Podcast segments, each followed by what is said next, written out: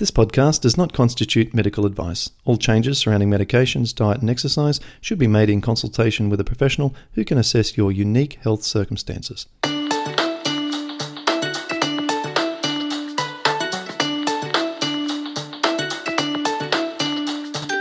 Welcome to the Paddison Program, where you'll learn how to improve your health from the inside out.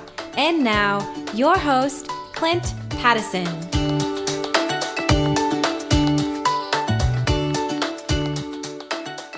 Well, thanks for joining me today on the Paddison podcast. This episode has been one that I've been looking forward to for ages. I'm here with Robyn Chuter, and she is from Empower Total Health. She's a naturopath, counselor, and EFT therapist, and being a plant based person herself, uses plant based nutrition to reverse chronic disease from patients, not just here in Australia, but around the world. So, Robyn is going to take us through today the parts of the basic portion of the Paddison program and look at its nutritional diversity and its completeness so that we all feel comfortable and reassured that we're all on something that we can uh, feel happy about. So thanks very much, Robyn. Welcome. It's a total pleasure, Clint. Thanks so much for having me on the program. It's an honour. Yeah, so um, let's get straight into it. Let's talk about what you've got there in terms of software. You've got yep. something that you've explained to me is called FoodWorks. Uh, tell us what we're going to look at today. Yes, so FoodWorks is the is one of the main software packages that's used by dietitians. So if you go into a dietitian and, and you announce that you have some particular goal, this is one of the, one of the main uh, forms of software that they will use to create a, a, food plan for you and make sure that it's nutritionally complete so that you're, you're meeting all your nutrient targets. So, if we went to see a nutritionalist and they said, let's run a, a profile, this would be the software that they would use. Yes, there, there's a few on the market, but this is the main one. It's actually recommended by um, a good friend of mine who is a dietitian, a plant-based dietitian. That's a rare bird, but this this is what she used. Sensational. All right.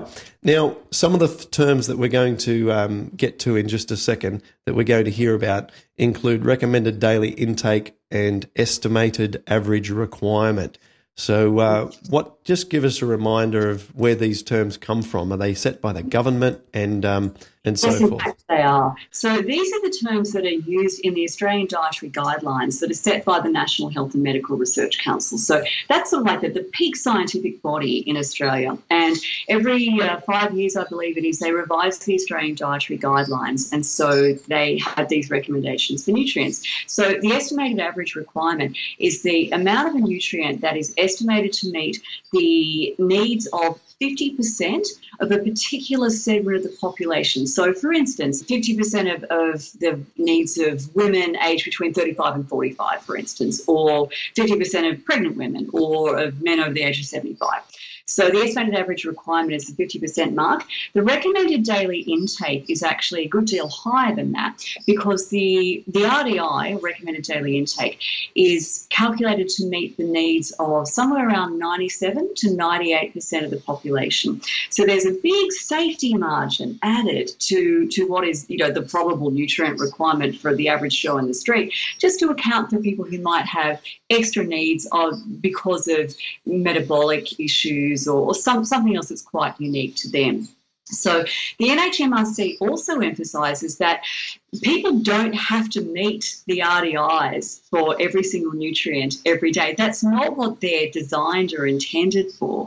RDIs are actually intended to examine the nutrient intake of entire populations so that we can track and, and see how well a population is, is, is doing in terms of their nutrient intake. So in other words, if a, if a dietary, if a meal plan meets the RDI for nutrients is just about guaranteed to not just meet but actually exceed the nutrient needs for, for most people. Okay, so we should think of what we're about to see is if we're hitting RDIs, we're really, really jumping over the highest possible bar knocking that the, it out of the park. Knocking it out of the park. Knocking it right out of the park. All right. Yeah. All right. And before we, uh, the last question, then, before we look at some data and start working through the software on your screen, you need to um, make a selection, don't you? Um, and make a setting regarding whether it be a male, female. What have we done in this particular case for this analysis? so in this particular case, I chose quite quite coincidentally a male aged 40 who weighs 75 kilos and is 180 centimetres tall. me. Does does that sound like anyone you know? And I, honestly, it was just like, you know, I was setting this up, setting the parameters, and I just thought, okay, that sounds like a fairly average man. It turns out to be pretty much your, your um, you know, That's your right. Six. So there you go. That was kind of funny. Now, the point to this is that for females or people of smaller body size, their nutrient requirements are actually lower, and and that that kind of makes sense because people with a smaller body size tend to eat less than people with a larger body size. So for you know, most couples will find that you know the female eats less than the male. I know some exceptions to that rule, but generally speaking, you know that, that's how it goes. Um, men just eat more because they're bigger. So when you see the, the amounts of food that I'm putting in for, you know, a reference male, just bear in mind that for a female, she wouldn't need to eat as much to meet her nutrient targets. Okay, that's beautiful. Let's try and do this. We're going to start with a blank screen, and you're going to start adding some of the foods that we encourage people to eat when they've got a, uh chronic digestive disorder, which is the case with people with rheumatoid um, and Yes. other autoimmune conditions. And so Robyn's just bringing up a shared screen right now. So I'm seeing that, and we're recording that. So this is uh, this is all all happening the way that, that we hope. So I'm going to hand over to you and start adding some foods in here. Good. So you can see over here how I've set the baseline diet, 40 year old male with a light activity level, uh, 75 kilos, 180 centimeters. So then if we flick over here, I'll just show you what we're looking at on the right panel before I start filling in foods on the left. So you can see here we have the estimated average requirement, which I, I mentioned is, is going to hit targets for 50% of, of, people in a particular um, population segment. The adequate intake is another of those designations, and this is for this is the amount of nutrients where, where we don't have an EAR or an RDI, but this is generally found to be sufficient. And then here's our RDIs down here. So let, let's start popping in some of those baseline foods, and we'll begin with with quinoa, which I know was a um, a real staple for you, right? In the Oh yeah. As you type, as you're typing away there, some of the foods in the baseline part of our program include buckwheat and quinoa and sweet potato. These are our real staples that are very, very anti-inflammatory and nutrient dense. As we see some figures uh, and stats coming up here on the screen. And um, whilst you're doing that, Robyn, and filling in the the breakfast and lunch, I've got a little measuring cup here because for a lot of people in the metric world, those people who have moved on, we uh, we not mentioning our friends in America, that's right. That's right. Um, this is what a cup looks like. A cup is about that much food, and uh, so two cups is that much food. And um, I have found over the years that I would tend to eat around three or a little more cups of combined quinoa and buckwheat when I would make the two grain or two pseudo grain mix. And so you're working off that kind of guideline. And I would Yeah. also find that I would have to eat three to four of those a day to uh, to keep my weight steady. And I think Yes. Quinoa is not very filling, and nor is buckwheat. So you can see it's a nutrient powerhouse. I mean, let's have a look at, at our screen on the right here, and you can see that just with adding in the quinoa and the buckwheat, we've already uh, exceeded the requirements for, you know, the average requirements for a lot of nutrients. If I scroll down, you can see we've already exceeded the recommended daily intake for protein. So that old chestnut of where do you get your protein, I think we've sorted that one out. Then you can also see we're, we're exceeding targets for, for zinc and iron and phosphorus and all sorts of things. And we're already up to 100% of the require the adequate intake for the short chain omega-3 plant fat alpha linolenic acid. That's what we've got right here, alpha linolenic acid. So we're already at 100% of our daily requirement for that crucial omega-3 fat. So it's pretty exciting. yeah, let's just sort of celebrate that a little longer because that's something that a lot of people always flag as something they're concerned about. And fair enough because you know not many people when you chat to your friends, family, or even potentially uh, your doctor about this uh, are going to have the knowledge that these pseudo grains and other grains like brown rice as a good example do contain essential fatty acids and This is Yes. this came to my attention through reading uh, Dr. Shinya's book, The Enzyme Factor, um, where he talked about the total complete nature of eating these grains and pseudo grains. Where his meal each day, Dr. Shinya, has been for the last fifty years, is he eats a mix of brown rice, quinoa, buckwheat, amaranth, and I think he might put another pseudo grain in there. But certainly tho- those four are his staple, and he eats it over and over again. I mean, it's as simple as it can get. But he's a gastroenterologist, and he says, "I want the perfect intestines," and so that's Yes. the way to get them. Yeah, fantastic. Yeah, that's that's Hmm. awesome. One of the other plant foods that's eaten a lot, particularly in parts of Japan where longevity stats are really good. So I'm thinking of the island of Okinawa is sweet potato, and you can see when we add in some sweet potato, which has got to be one of my favourite foods. I Yeah, mean, totally. I, I sweet potato breakfast, lunch, dinner, dessert, you name it. Sweet potato is just amazing Our friend stuff. Dr. McDougall says you can live off them. Did you? Did you? Yeah, that's right. That's right. I actually did one of these plans for Andrew Taylor, just, just you know, showing the adequacy of his all potato diet. So it's amazing how nutritious these foods are. Right. So, So what um, are we yeah. seeing now on the screen? Mm. With adding in the, sweet potato, you can now see again our recommended daily intake. So uh, for many nutrients are, are being met there, and in particular the the calcium. Sweet potato really has a lot of calcium. So you can see when I just click on a nutrient here, the sources are, highlighted Oh, down yeah. the bottom. Mhm. And that's when we really start, you know, getting some calcium on board. And then once I add in some greens, which is the next thing that I'm going to pop in here. Okay. So Now- put in some- All, all my gang, all my Paddison programmers know that uh, greens are my favourite thing in the world. oh, yes. I can't wait to see this just light up in like green's going to light up the green screen here. But As we, if you're listening to this and not watching this as a recorded video, which you can online, I'll post this on YouTube to accompany the podcast.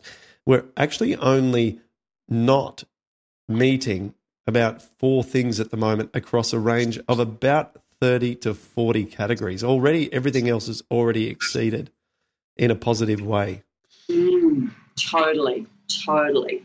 And I mean, you know, you, you can add all sorts of greens in here. You know, I'm, I'm such a big fan of kale. I absolutely love it. Mhm. So if we pop in some, yeah, let's do some more, some more kale in here. And as you start to fill in the greens, you can see again. I mean, the RDIs are we're, we're close to meeting the RDI for calcium. By the way, the RDI for calcium is set pretty high in Australia, higher than than uh, say in the UK. So when you are, you know, meeting the RDI, actually we- we've already met the estimated average requirements. We're 103 percent of the estimated average requirement just just with these foods alone. So Okay. as you'll see, I add in more greens and we start really getting up there. Let me see. Well, what's what's your favourite green, Clint? How about we? baby spinach. Can you pull up some Baby baby spinach. spinach? Yeah, let's So- let's do baby spinach. See All this, right. this Um. So I I do between I would do two to three cups of baby spinach twice a day. So that Yeah, that Right? Let's, That- let's have some fun. Okay, Yeah. so look at this. Now we're above our RDI for calcium just with adding in that spinach. okay. Yeah. And you can see there's a few things that we haven't quite met there, and that's where we're going to add in some seaweeds because Awesome. that will really get us there. So if we just Mhm. do two teaspoons, Two Um, teaspoons, right? Now, listeners know that I, I eat huge amounts of seaweed and I recommend dulse in particular. And so, if people can get their hands on seaweed, which I've been banging the drum about for so long about its mineral density in particular over Mm. vitamins, but the mineral density is just extraordinary. You know, I hope that's uh, going to make the last couple of things red go go green. Yes, that's where we're getting. So You know, I've eaten at times with seaweed a cup of dulse easily, easily with, Yeah. with meals. I love this stuff. I mean, and you Yep. can add in more for sure. Absolutely. Selenium is is one nutrient that it's often said it's, it's hard to get, hard to get, hard to meet targets uh, with, with food that's grown in, in Australia. And yet, if you just add in some garlic. You can see we actually meet the targets so for. So we got two two cloves cloves there. That's not the easiest though, is it? To you'd have to work against your instincts to want to take in two whole cloves of garlic, though, wouldn't you? Sure, but I mean, if, if it's cut up and actually Yeah. mixed into the food, it just adds a Yeah. lot of flavour. Yeah. So Yeah. yeah, I mean, I put garlic in absolutely everything. I Right. mean, everything I make. Well, except for dessert. Um, so, so it's not that hard for me. Yeah. Can you get the selenium through onions? Onions aren't quite as rich as sauce, Right. but you can certainly add, add onions in. Yeah. for Okay. sure. All right. Well, if we don't have to, we won't. Because what I'd like to see here, what we talked about just before we started recording, it'd be really wonderful just to use like the absolute most basic number of foods to hit or Yeah. exceed daily requirements. And remember, if we're hitting recommended daily intake, we're basically jumping over the highest bar that one could possibly try and jump over. Yes. And if we're jumping over that with only a small fraction of the number of foods that are in the Paddison program, then it's only upside from that point on. Yeah, agreed. Absolutely agreed. Yeah, one of the harder things to meet on the uh, on an entirely plant-based diet is the requirement for vitamin B12, and you can see when we when we add in the the miso, a, a particular type of miso, which is the Awase miso, just four grams, which is less than a teaspoon, and you can see we've actually exceeded the the recommended daily intake for vitamin B12. When I say exceeded the recommended daily intake, that's not a problem. It's it just means that you've got you know perfectly adequate um, intake of that particular nutrient. So I'm just going to add in a few extra foods here, and in fact, I've just realised that I was using the the wrong marker, the, the wrong measure there. So if we just upscale our wakame there and our dulse, oh, did we have some in there? Yes, we did.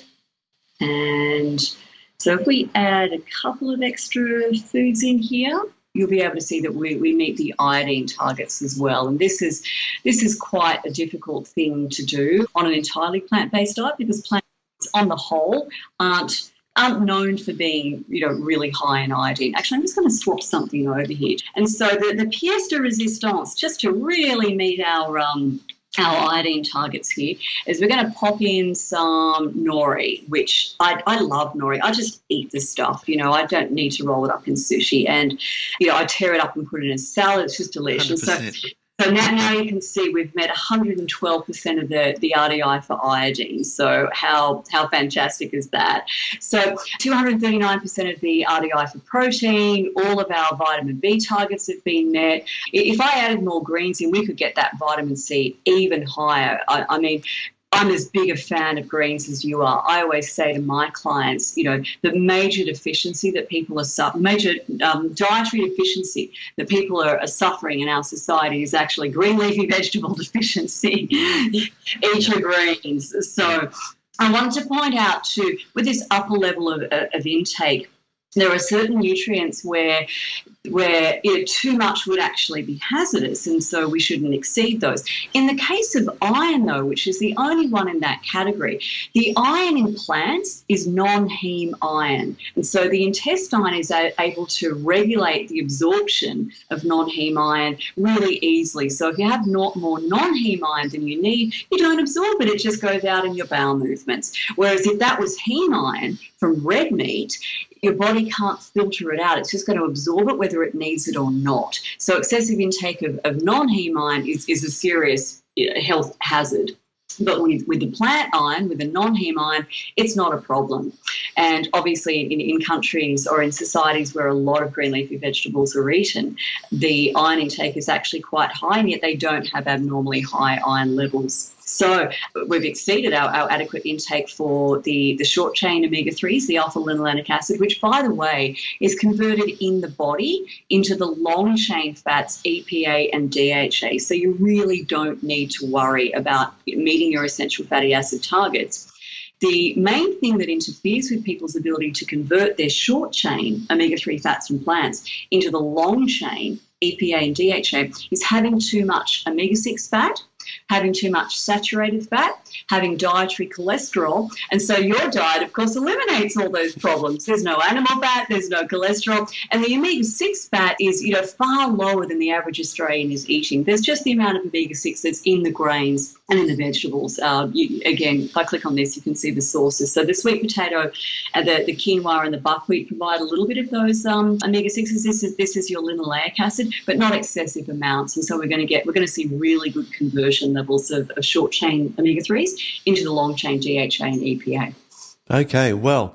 If you could then just summarize what we're seeing on our screen here in case uh, people are still trying to wrap their head around this or they're listening to it on the podcast. We're seeing a field of green, meaning that everything is being met with one yes. particular red associated with it, which is iron. And the reason it's red, you've explained to us just now, is because it actually goes so high above recommended daily intake that it goes into sort of sort of super high range, but you've just explained that because of the form of iron that it is, it's harmless to the body. Absolutely. You're just not going to absorb that because you don't need it. The body's pretty smart. It'll filter out excessive amounts of nutrients as long as you eat them in that in that safe plant form. Okay, right. Well, this is obviously uh, looking good. How does this compare to say some other diets that you've looked at or or is this an anomaly? Have you ever seen a portfolio that looks as good as this with so fewer foods?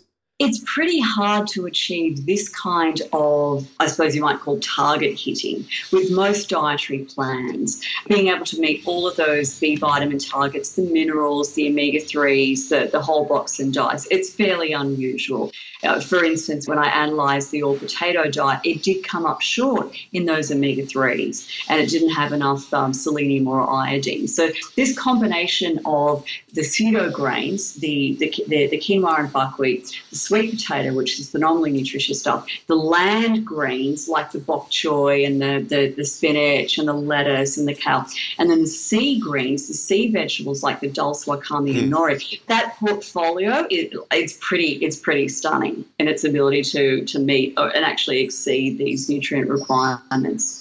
Well, it's funny what you can come up with when you're just using your pain levels as a trial and error feedback. And this is the result. This is the result of me using my body as its own alarm system and finding that this is the diet that I found gave me the greatest possible pain relief on whilst including some cooked foods. Now, prior to yeah. this, I was on a raw food diet, but um, that's not a diet that I believe in as strongly. So it's very hard to sustain, isn't it? It is so it's very- hard to sustain raw foods. It's yeah, it's a whole other conversation.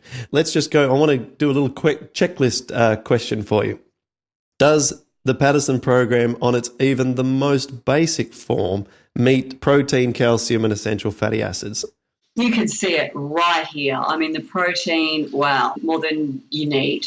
Certainly more than even a person doing very heavy exercise. If I reset the parameters on this to a person doing heavy exercise, they would still meet their protein needs. All the vitamins, all the minerals, the uh, omega 3 and omega 6 fats, all met beautifully. How does it stack up with regards to total calorie intake or energy intake in kilojoules if we use yes. metric system? Yep. And so we, we can see up here, this is the estimated energy requirement. It actually exceeds the estimated energy requirement. However, as I'm sure you've discovered, people do not gain weight on a diet like this, even if in theory they're eating more calories than they need, because these foods are not the kinds of foods that are going to stack on weight. But certainly, this will be adequate to maintain a person's weight. And of course, many people with rheumatoid arthritis are actually quite underweight. I'm sure you found that at the time that, they come to see you because their, their guts have been absolutely ruined and they've got absorption problems. So they may need a little more of energy requirement than you would calculate purely on the basis of their height and weight.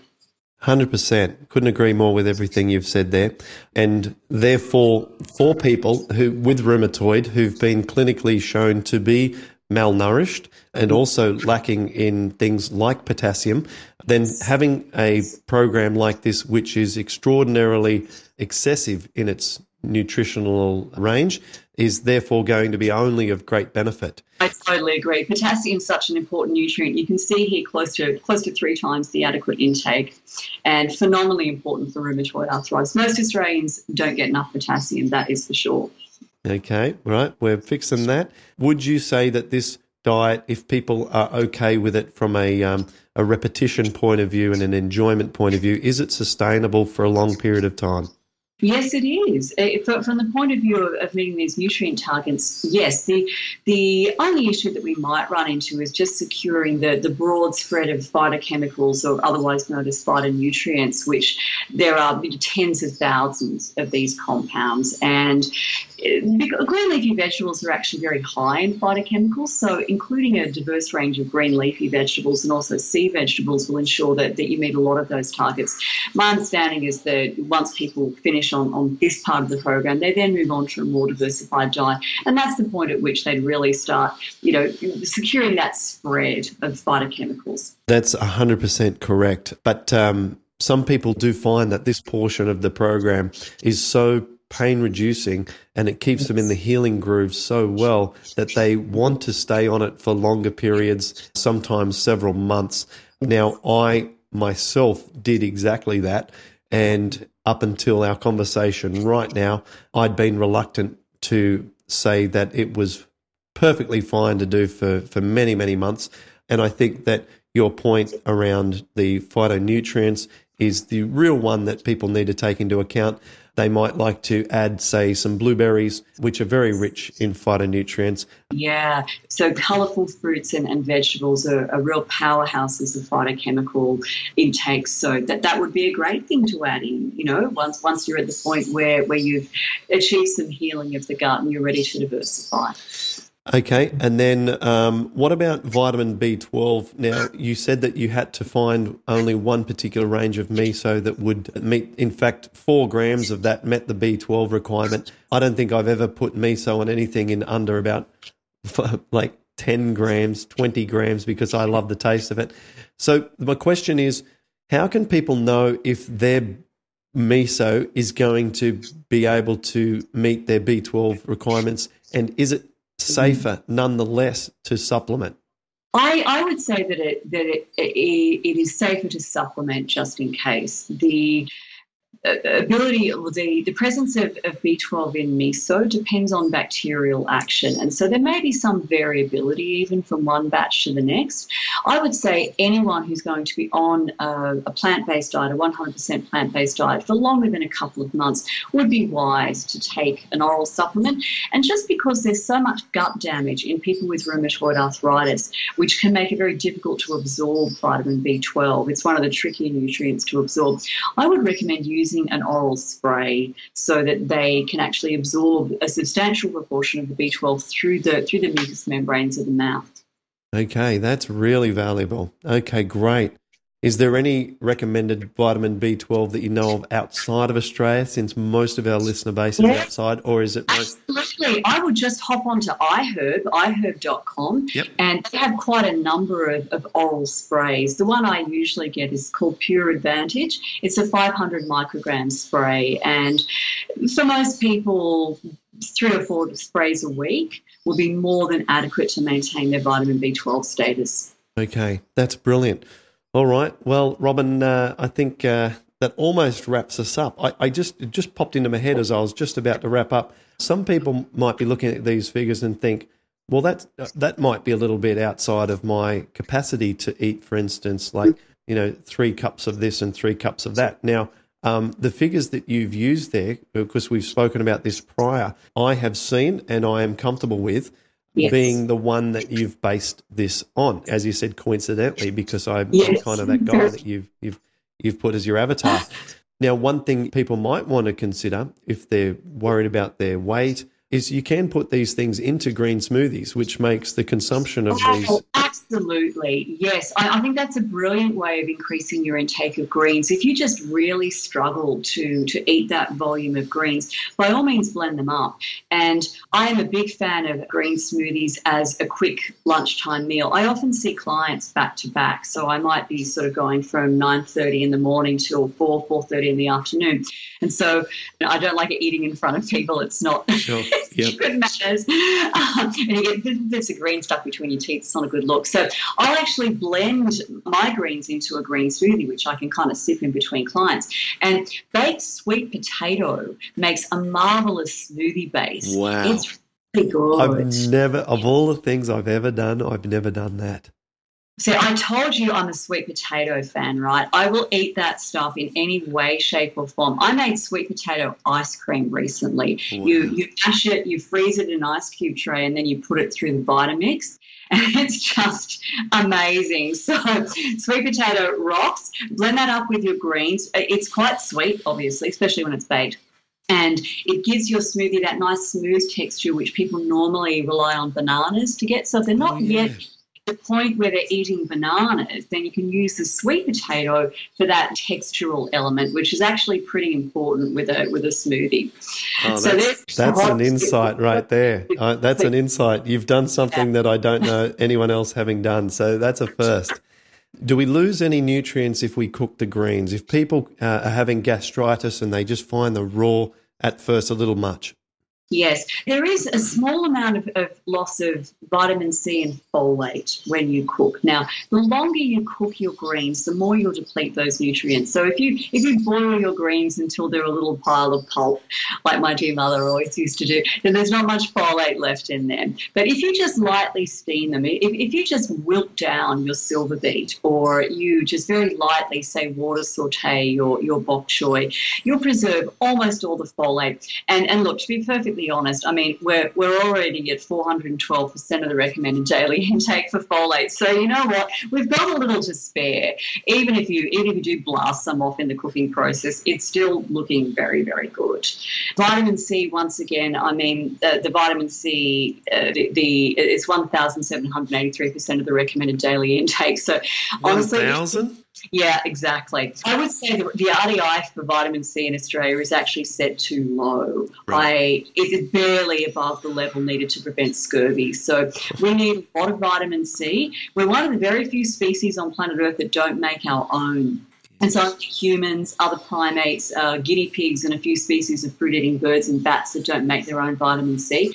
And animals that are under stress will actually make more vitamin C. Now, there aren't that many health conditions that, that you would say are as stressful as rheumatoid arthritis, right? So people with RA, they're under stress, they're, they're under physiological stress aside from psychological stress. They need more vitamin C. So it's no problem that we're so far above the RDI for vitamin C. That's about right for, for our primate heritage. But my, my point is, even if you overcooked your vegetables to some degree and lost Yep. some vitamin C that way, don't stress. It's fine. You're really hitting your targets for vitamin C. Awesome. That's very reassuring because so many uh, deficiencies need vitamin C for absorption, like iron and also like vitamin Yes. D. Both of those require vitamin C. And if it's a thousand percent with just this basic format of my program, I mean, you've got all those really high vitamin C levels to, to activate uh, all the mechanisms. Where can people get a hold of you if they would like to discuss their health conditions with you? Because you're a wealth of knowledge. What should they do? Mm, go to my website, empowertotalhealth.com.au. So for your overseas listeners, don't forget the .au. well, I'm Australian based. but Thanks to the wonders of Skype, I, I can see clients anywhere. I have clients in Europe, the UK, the United States, all over the world. So empowertotalhealth.com.au. I'm on Facebook. Again, uh, Empower Total Health is my, my Facebook page. And there, there is a wealth of info on my website. I have a free weekly newsletter, which your listeners are very welcome to sign up for. I don't spam. I just send out really, really solid content. So there's two articles a week plus a recipe. The recipes are all whole food plant based. They won't, they, they don't just include the foods in your baseline program, but they are mostly gluten free. Uh, no oil, no no nasties. So certainly for those who are a little further down the track in your program, my recipes will be really suitable for them and continue on their healing journey. And I have a, a number of different programs uh, as well as doing one to one appointments. So you can check out all of that on my website. Wonderful. So it's Robyn, R O B Y N, Chuter, C H U T E R, at empowertotalhealth.com.au. what an episode. This has just flown by. We're out of time, but you have uh, taken us on a whirlwind journey inside of FoodWorks and shown that even the baseline component of the Paddison program meets or exceeds every single essential vitamin and mineral needed for the human body it's just a wonder to behold, isn't it? it I mean, is. I'm I'm pretty geeky, and I'm geeking out on this. I'm totally geeking out. This has been a, this has just been so valuable, and uh, I want to thank you very much. And uh, I'm sure some people will be in contact with you and um, seeking your services. So thank you very much for taking us through this, Robyn. It's been an absolute pleasure, Clint. Thanks for having me on the show. You've been listening to the Paddison Program. For more information, visit paddisonprogram.com.